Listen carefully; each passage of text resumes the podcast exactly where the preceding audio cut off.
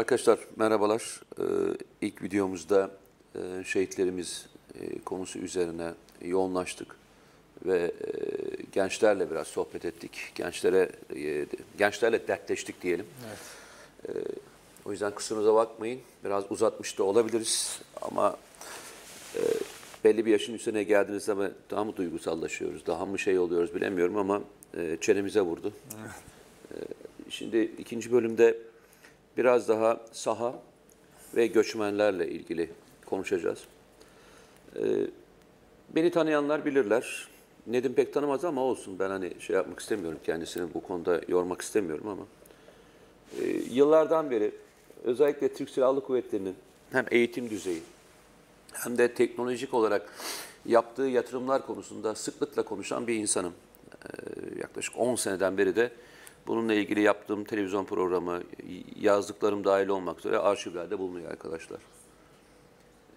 Bunu şöyle söyleyeyim. İşte F-16'larının nokta atış yapma kabiliyetinden tutun da akıllı kitlere, akıllı mühimmatlara, SİHA konusunu çok uzun zamandan beri anlatıyoruz. Bunları anlatırken de 3 tane grupla tartıştık. Birinci grup Samancılar grubuydu. Bu Samancılar grubu biliyorsun ne yaparsan yap ama saman ithal ediyoruz diyen bir grup var Türkiye'de. Hmm. Yani uzaya çık, yani uzaya git, aya ikinci inen adam ol ama saman ithal ediyoruz diyen bir grup var. İkinci grup motorcular grubu var Türkiye'de. Ne yaparsan yap ama motor bize ait değil diyen bir grup var. Üçüncü grupta toptan reddeden, aslında bunların hiçbirinin gerçek olmadığını söyleyen, hayal ürünü olduğunu söyleyen, yani SİHA bile olmadığını söyleyen, hani ruh hastalığı demek istemiyorum. Yani orada bir mantık var çünkü. Hani o bir rahatsızlık. Allah derman versin. Ama bunun dermanı yok. Yani bu tür illüzyonun bir dermanı yok. Bu üç grup var ve üç grupla 10 yıldan beri hani şeyi bırakmıştım ben. Sahayı bırakmıştım. Hani sahada daha kolaydı. Yani adam en azından sen dedin ya PKK'lı adamın kılığı var, kıyafeti var, silahı var, bir şeyi var yani. Bu grubun bir kılığı ve kıyafeti yok, onu söyleyeyim sana.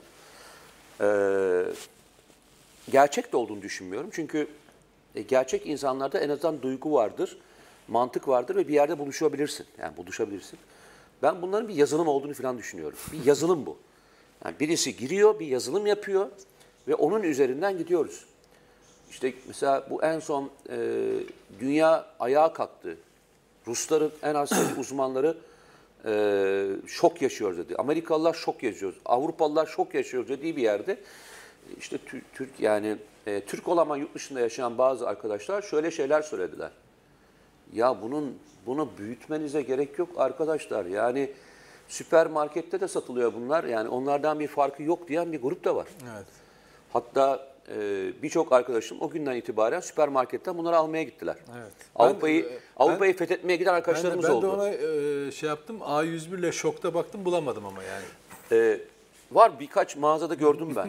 Yani bunların şey modelleri, hani füze atıyorlar, altlarına füze falan da atabiliyorlar. O kadar basit bir teknoloji. Yani neden bahsettiğimizi kaçırdığı için İHA'lar ve SİHA'lardan bahsediyoruz. Hatta İHA için bir şey diyemem çünkü... Yani basit drone'dan hani bahsediyoruz. SİHA ayrı bir teknoloji. Çünkü üzerinde bir de aynı zamanda mühimmat taşıyor. Hadi diğerinde gözetleme yapmak için kullanabilirsin. Drone'u kullanabilirsin. Ama SİHA dediğin şey bir de menzil. Yani sen yüzlerce kilometre öteye götürüyorsun. Havada saatlerce kaldırıyorsun. Bu arada sana elektronik karşı harp tepkileri uyguluyorlar. Bu arada sana adamlar füze atıyorlar. Ve bunlardan kaçınıyorsun, maçınıyorsun. Görevini ifa ediyorsun, geri geliyorsun. Adam şey diyor, marketteki drone'la aynı diyor. Evet. Lan nasıl bir market, sizin gittiğiniz market neresi? Ben hani adam dünyada falan yaşamıyor olması lazım. Onun marketi, evet, uzaylı marketi falan gibi böyle, tamam mı? Adam oradan şey alıyor, silahlı drone alabiliyor. Şeyle,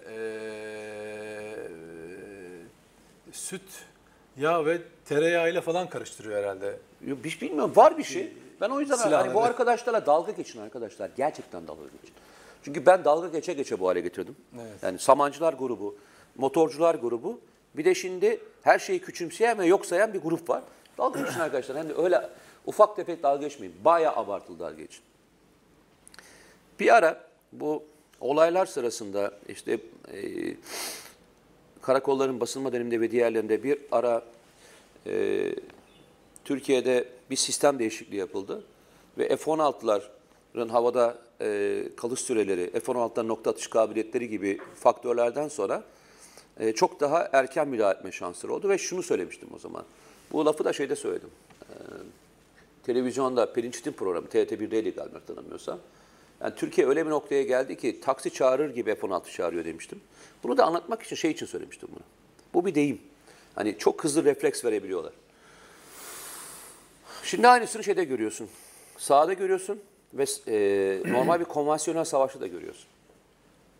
Türk Silahlı Kuvvetleri'nin geldiği durum hem vakıflar vasıtasıyla işte yıllar önce kurulmuş olan Aselsan'dı, Roketsan'dı, işte TUSAŞ gibi kurumlar, Havelsan gibi kurumlar Türkiye'yi bir yerden aldılar ve çok ayrı bir yere doğru sıçrattılar. Evet. Her yer, şeyde çok iyi olamayabilirsin ama bazı teknolojilerde ön plana çıkabilirsin. Bugün SİHA konusunu konuşuyoruz. Bazı rakamlar verelim arkadaşlar. Şu anda Türkiye'nin SİHA filosu 100'ün üzerinde. Bu rakam Amerika Birleşik Devletleri'nden sonra en aktif kullanan ülke pozisyonunda. Konvansiyonel bir savaşta da bunu ilk kullanan ve deneyen de herhalde biziz şu anda. Hem Libya'da denedik, deniyoruz. Hem de burada deniyoruz. Ve sürü İHA olarak da kullanan, SİHA olarak da kullanan herhalde sanırım tek biziz. Havada şu anda 20'ye yakın SİHA var aynı anda. Şeyi dar ediyor. Bunu biz söylemiyoruz. İşte Amerikalılar söylüyor, Ruslar, Wagner şirketine adamlar çekiyorlar, işte Esad rejimi çekiyor. Rakamlara bakın, rakamlara bakın, rakamlardan görün. En son hatırladığım kadarıyla Savunma Bakanlığı'nın açıkladığı rakamlarda vurulan tank sayısı 135. Şimdi bazı arkadaşlar için bu 135 tank çok anlam ifade etmeyebilir. Ama bir şeyi düşünürseniz, Suriye'nin Rus modeliyle TMK'sını yani Teşkilat Malzeme Kadrosunu düşünürseniz, yaklaşık 5 tabur diyebilirim sana. 5 tank taburu. 5 tank taburunu imha ediyorsun. Yine bu rakam sizin için çok fazla bir şey anlam ifade etmeyebilir ama tavsiyem açın mesela Fransa'da kaç tank var diye, İngiltere'de kaç tank var diye, Almanya'da kaç tank var. Bakın bu büyük ülkelerde bile aktif olarak kullandıkları tank sayısına baktığınızda 500 civarıdır tankları. Tank miktarı 500 civarıdır. Her ülke için mi toplam? Amerika için söylemiyorum. Avrupa ülkeleri için söylüyorum. Bakın arkadaşlar rakamlara bakın. Rakamlar orada çok net olarak göreceksiniz. Bu 135 rakamı yani korkunç bir rakam. Korkunç bir rakam. Ve bunları SİHA'larla, F-16'larla ve topçu atışlarla yapıyorsunuz. Bunu yapabilmek için hem teknolojiyi hem koordinasyonu hem de çok iyi eğitilmiş olan personel ihtiyacınız var. Çünkü yalnızca SİHA uçurmuyorsunuz. SİHA'yı aktif karşı tepkilerden de korumak zorundasınız. Yine Türkiye'nin elektronik harp konusunda geldiği nokta, seninle beraber gittiğimizde en son noktada hatırlıyorsan net telefonlarımız çalışıyor, pardon telefonlarım çalışıyordu, şey çalışmıyordu. İnternet çalışmıyor, evet. Diğer şey hiçbir şey, WhatsApp'lar falan her şey donuyor. Evet, elektronik karşı tepkilerde Türkiye çok farklı bir yerde. Yine iki tane uçağın düşürüldüğü olayı, hani iki Suriye uçağın düşürüldüğü olayda bir F-16 attığı iki füzeyle vurdu biliyorsun. Onun ayrıntıları önümüzdeki dönemde çıkacak arkadaşlar. Bizim AWACS, yani Amerikalıların veya NATO ülkelerinin AWACS dediği, bizim de Barış Kartalı Projesi dediğimiz AWACS'larımız var. Kendimize ait olan AWACS'larımız var biliyorsun. Bunlar Konya'da duruyorlar. Ve bunların üzerinde bir radar sistemleri var. Bu radar sistemlerin menzili 600 artı diyeyim ben size. 600 artı. Yani 600 kilometre menzil içerisindeki binlerce hedefi izleyebiliyor. İşaretleyebiliyor. Ve bununla sistemi entegre edebiliyor. yer hedefleri, deniz hedefleri, hava hedefleri dahil olmak üzere. Aynı zamanda bir komuta merkezi gibi düşünün. Havada bir komuta merkezi. Ama daha büyük özelliği var. Dinlemeyi yapabiliyor. Kopuk olan irtibatları kurabiliyor. Muazzam bir teknoloji. Bu arada havada neyim var? Tanker uçaklarım var. Kalkan uçaklar havada ikmal yapıp daha uzun süre havada kalıp görevlerini ifade edebiliyorlar. Ama başka bir şey daha. F-16'nın atış yaptığındaki bir teknik ayrıntıyı atlamış olabilirler. F-16 radarını kapatıyor. Kimi kullanıyor? Gerideki uçağın sisteminin üzerinden kullanıp bunu çok uzun zamandır Türkiye'deki yazılım mühendisleri geliştirdiler. Atılan füzelerin birbirinden bağımsız olarak yönetebilecekleri ve komut edebilecekleri bir sistem yarattılar. Bu deniz kuvvetleri için de geçerli. Havadan atılan bir şey başkası tarafından yönlendirip başka hedefe gönderilebiliyor. Bu geleceğin teknolojisi. Bu geleceğin teknolojisi. Evet, evet. Yerden attığım bir füzeyi önümüzdeki dönemde, havadan attığım füzeyi, denizden attığım bir füzeyi başka bir şeyle kitleyip vurabileceksin. Yalnızca uçakların veya SİHA'ların üzerindeki radar değil, diğer daha büyük bir radarın işaretlemesini veya ondan aldığın verileri kullanabilme kapasitesine sahipsin. Bu sana sınırsız bir etki alanı sağlayacak. Bunu bizimkilerin uygulayabildiğini dünya yeni fark etti. Hatırlarsanız hep size şunu söylüyorum. Bildiğimiz projeler, önümüzde olan projelerden çok daha büyüğü o geride saklı demiştim hatırlarsanız. Yani yavaş yavaş bunların her biri dünya tanışacak demiştik. Ve çoğu da yazılım demiştik. İşte yazılımlar geliyor önümüze. Türkiye'nin reflekslerine bakabilir misin? 2020'nin ortasında Hisar Ağlar devreye girecekti. Fabrika sende olunca ne oluyor biliyor musun? Üretim bandına diyorsun ki hızlandırın. Önceliği ona çekin. 15 gün sonra Hisar Ağa şeyde şu anda. Sahaya, yani alçak irtifa hava savunma sistemi, yeni yaptığımız alçak irtifa hava savunma sistemi 15 gün sonra devreye giriyor. Sen kendini çekebiliyorsun. Evet. Selçuk Bayraktar açıkladı. Dedi ki bizim bu noktaya gelmemizdeki en önemli şey üretim bandının bize ait olması, yazılımın bize ait olması, geri beslemeyi yapabilmemiz ve üzerindeki bütün değişiklikleri yapabilecek olan kapasiteye sahip olmamız. Silah sistemini devamlı geliştiriyor Türkiye. Yazılımı devamlı geliştiriyor. Ve bugün geldiği nokta, SİHA konusunda ben iddialıyım.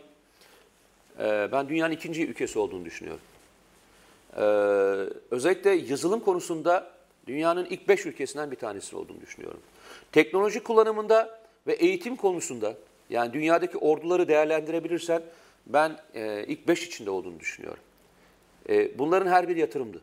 Ve bu yatırım yalnızca bugün değil, ta 1974'ten beri Allah her birini bu hizmeti verenlerin, o zamanki siyasetçilerin, o zaman karar vericilerin, o zamanki komutanların, o zamanki bağış yapanların her birinden Allah razı olsun. Onların yaptıklarını getire getire bu noktaya geldik. Sayın Cumhurbaşkanı da aktif olarak çok destekleyenlerdendir. Kaynak aktaranlardır. Çok ciddi miktarda kaynak aktarmıştır. Ve proje sayısını arttırmıştır ve proje sayısını artmasıyla beraber bugün bu noktaya geldi. Ama şunu unutmayın. Bu teknoloji birikimi olmamış olsa, istediğiniz kadar kaynak aktarsaydınız da bunları yapma şansımız olmayacak. Genç müteşebbisler var. Biz yalnızca Selçuk Bayraktar'ı konuşuyoruz. Ama o ve onun gibi onlarca, yüzlerce arkadaşımız var. Her biri bir deha. Gerçekten deha. Size basit bir şey söyleyeyim. Bundan 2 sene önce Türkiye'de motor konusu yoktu. Motor yoktu. Yani bir tank motoru, bir zırhlı personel taşıyıcı motoru dediğinde kitlenip kalıyorduk. Bugün 1000 beygir motora 2 senede geldik. Helikopter motoru montaj aşamasına geldi. SİHA'ların motoru bitti. Hepsini kullanmaya başladık. Deniz motorları yapılmaya başlandı. Şu anda Tümosan deniz motorlarını yapmaya başladı. BMC bir taraftan, Tümosan bir taraftan bütün zırhlı araçlarımızda kullanacağımız motorları yapmaya başladı. Bu teknoloji Türkiye'ye geldi. Ve bunların her biri o kadar yüksek reflekslerle yapılıyor ki mühendis kalitesini görüyorsun. Ben çok geziyorum. Çoğunu da açıklayamıyorum. Yani şu anlamda açıklamıyorum. Sonuçta gittiğim yerlerdeki bilgiler off the record bilgiler. Hani bazen gazeteciler gidiyorsunuz, şey yapıyorsunuz ya, konuşuyorsunuz ama açıklamıyorsunuz ya. Tabii. Ben de bir sürü askeri tesise veya diğer birimlere, sivil sektördeki birime gittiğimde çoğunluğu Savunma Sanayi Başkanlığı veya Milli Savunma Bakanlığı ile işbirliğinde olan özel projeler. Bana da çok detay anlatmıyorlar ama en azından o projenin olduğunu biliyorum. Türkiye'nin bugün geldiği teknoloji artık klasik bir savaş modelini uygulamaktan çok modern bir ordunun sahada teknolojiyi kullanarak askeri en aza, az kullanıma çektiği bir bölüme geçti. Bu nedenle de herkesin şok geçirdiği 27 Şubat bu tarih arasındaki dönemi yaşadık. Bu dönem teknoloji konusunda, teknolojinin kullanılması konusunda bir milat, biliyor musun? Bir milat. Bütün bu işi takip eden askeri uzmanlar, savunma sanayi içindekilerin her biri bizim içimizdeki bazı tuhaf adamlardan çok daha aktif olarak şeyi takip ediyorlar, sahayı. Evet. Ve notlarının karşısına süper diye yazıyorlar. Hani bizde böyle bir şey yok kardeşim. Normalde bu drone'u şeyden alıyorsun diyen A101'den. A101'den alıyorsun diyen adamlardan çok daha ve bunların birçoğu da bizim karşı safımıza yer alanlar.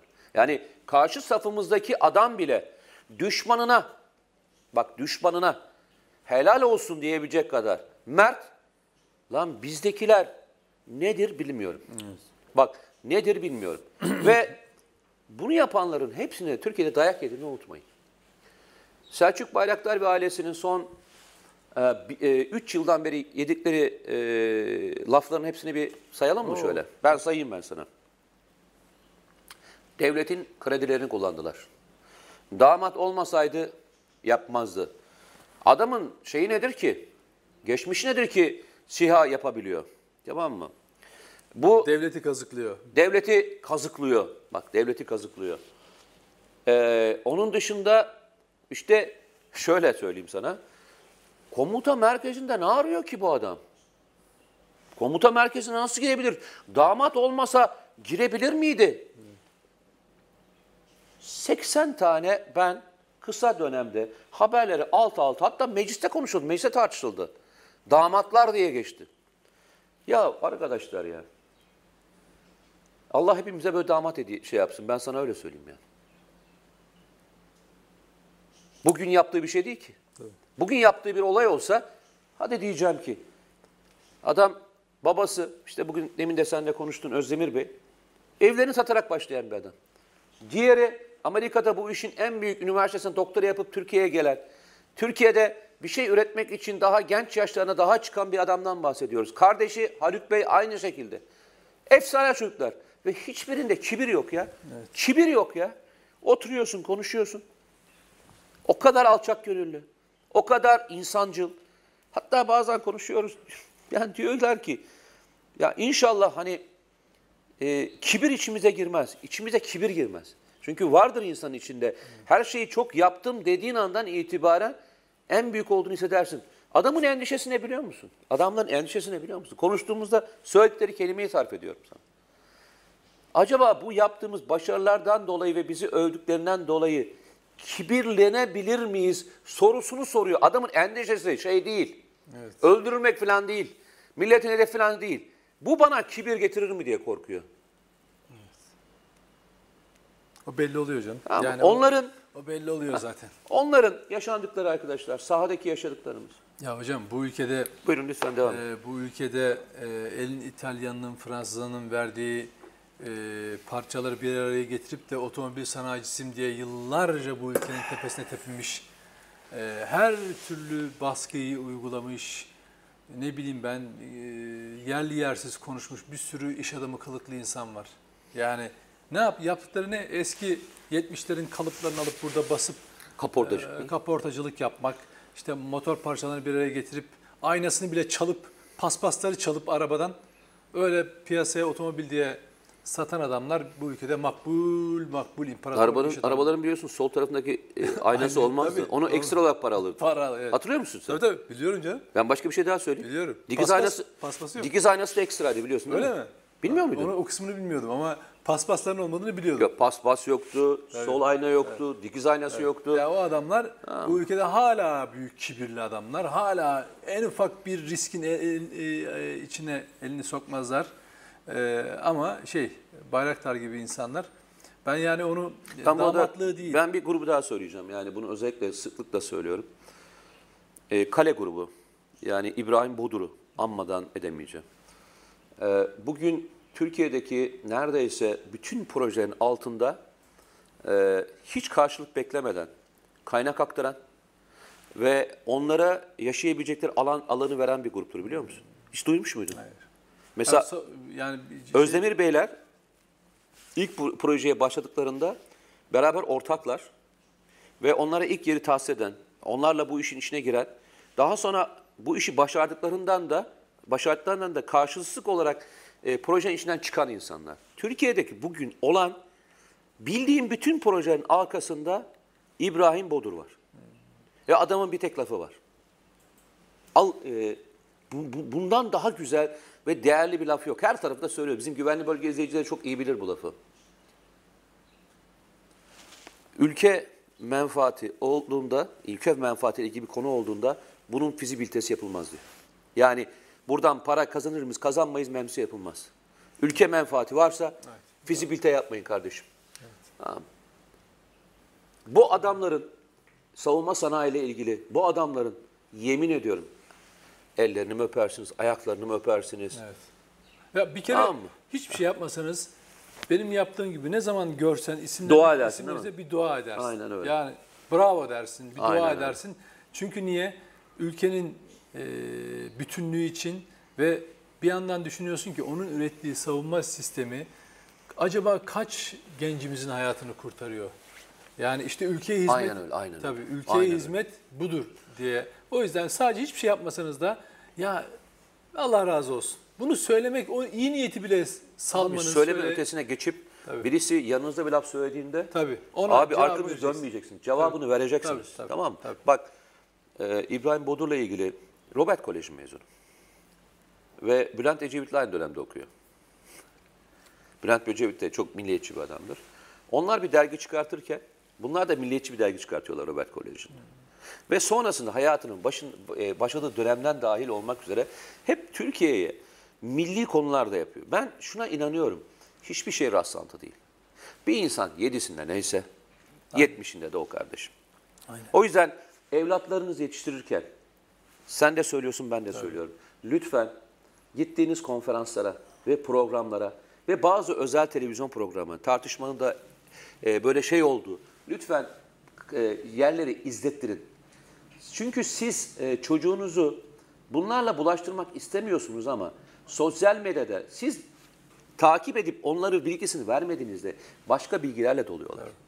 Sizin kıyamadığınız o beyne tabii başkaları acımasızca saldırıp o beyni zaten bitiriyor. Aynen. Rica ediyorum. Evet. Çocuklarınızı 7'sinde 70'inde ne olduğu felsefesiyle yetiştirin.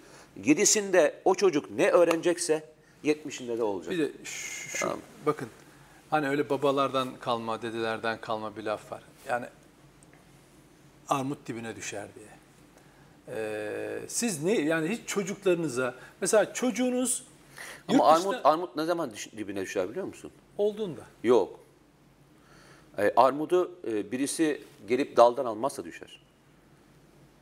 O ayrı bir şey. Yani işte ya, armudu kimseye tabii kaptırmayacaksınız. Bu hani tamam sözün yeri yani armut dibine düşer. Şimdi siz neyseniz çocuğunuz o.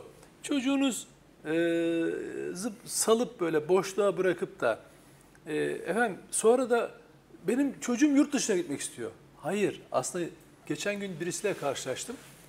Türk Silahlı Kuvvetleri eski personeli. Şimdi yine kendi mesleğini icra ediyor. Yani hala sektörde. Yok, özel sektörde. Görevini icra ediyor. Çocuğunun yurt dışına gitmek istediğini acayip bir şekilde anlatıyor bana. Dedim ki aslında gitmek isteyen sizsiniz, çocuğunuz değil. Siz çocuğunuzu öyle yetiştirdiniz. Dünya durdu. Yani çünkü o, bu ülkeyle bağını manevi, maddi değil ha. Çok iyi paralar kazanıyorlar. Bu söylediğim kesimler çok iyi paralar kazanıyorlar. Yani böyle gelirleri 20'ler, 30'lar falan 50'lere doğru giden insanlardan bahsediyoruz. Ondan sonra bu ülkeyle maddi bağını koparmıyor. Birçok projelerde evleri falan filan var. Ama şöyle bir düşünüyor zihinsel olarak. Çünkü beyin durmuyor. Nihayetinde üretiyor da beyin de bir şeyler üretiyor, fikirler. Ve işte çocuğunu iyi okullarda okutuyor ve bir hedef koyuyor ona. Koyduğu hedef işte Almanya'da bilmem ne, Amerika'da bilmem ne. Ya en fazla orada alacağı işte 5-10 bin euroluk, 5-10 bin dolarlık bir iş. Yani işte kazanacağı para da bu. Ya peki bu ülkeyle ilgili bağın nerede senin? O çocuk değil suçlu olan, sensin. Çünkü sen gitmek istiyorsun, çocuğu da öyle yönlendiriyorsun. Hep yanında bunu konuşuyorsun. Ama sen bu ülke için canını vermek istesen, bu ülkenin altında da üstünde de hak sahibiyim desen var ya, o çocuk hiçbir yere gitmez. Taş gibi arkanda durur. Ve Mete'nin birinci bölümde anlattığı şey o kadar hakikat ki, bu ülkenin üstü de altı da benimdir diyen o kadar çok çocuk, genç var ki, gerçekten ben 15 Temmuz gecesi gördüm o insanları, hala da görüyorum. O yüzden hiç gelecek için endişelenmiyorum. Ama baş edilemeyecek alanlar vardır diye düşünüyorum. O da şey, bizim faaliyet gösterdiğimiz alan, yani medya veya bu algı operasyonları. Bu konuda da bunların eğitim aldığı, yani o deminden diyor ya işte Mete, ya bu İHA dediğin şey nedir ki? A101'de satılan dronlar gibi bir şey falan diyor yani. Bunu ben de aynı fikir düşünüyorum. Öyle. Beni de etkiledi biliyor musun? Öyle. Ben buradan çıkınca... Ama o tereyağı değil, süt değil yani. Ben çıkınca 10 tane alacağım. Tamam. Ve Avrupa'ya doğru gideceğim. Şok'ta tenzilat varmış, indirim varmış, Şok'a uğra giderken. Sen de almak ister misin bir 10 tanesi ya? Ben kullanamam. Yani öyle elektronik şeylerle pek ilişkim yok. Ondan sen al, birisine kullandıralım. Ben süt alırım, marketten süt peki, alırım. O tamam, arkadaşlar okay. Orada Reyhan'dan Asrı'ya girsinler ona. Demek istediğim burada bütün şeyinizi, dikkatinizi kendi ülkenize verin. İlk bölümde söylediğimi tekrar edeceğim. Öyle kapatmak isterim. Yoksa bizi bekleyen manzara bugün Suriyelilerin içine düştüğü o acıklı manzaradır. O yüzden o olmayacağını da biliyorum, o olmayacağına da inanıyorum. Ama bu karşı taraf tarafından deminden Mete'ye verdiği örnek. Yani işte marketlerden drone alıyorlar da bu SİHA'ların, İHA'ların aynısı. Bu bir psikolojik savaş tekniği. Belki bizim katkımız şu olabilir, bunlara karşı ne tür önlemler almak veya ne yapmak gerektiği konusunda belki ufuk açıcı cümleler sarf edebiliriz. Yapmaya çalıştığımızda bu. En önemlisine gerçekliğinize inanın. Yani ülke gerçekliğinize, kendi gerçeğinize inanın. Onların yalanlarına değil ve en önemlisine onların yalanlarına karşı Mete'nin söylediği gibi yine gerçeği söyleyin. Hakikati savunun, doğru namuslu insanları savunun. Arkanızı dönüp gitmeyin. Evet, dönmeyin. Arkanızı dönüp gitmeyin. Yüzüne yüzüne. Evet. Yüzüne yüzüne söyleyin. Nasıl arkadaşlar sahada teröristlere karşı Mehmetçik savaşıyorsa sizin savaşınızın da bu. Eyvallah. Çok teşekkür ederiz. Allah cephede olan, geride olan herkese, herkesin, bu milletin yar ve yardımcısı olsun. Bu kadar ibret alınacak, ders alınacak günlerde Allah bize ders alınacak akıl ve fikir versin diyelim. Öyle. Çok teşekkür ederiz. Çok sağ olun, var olun.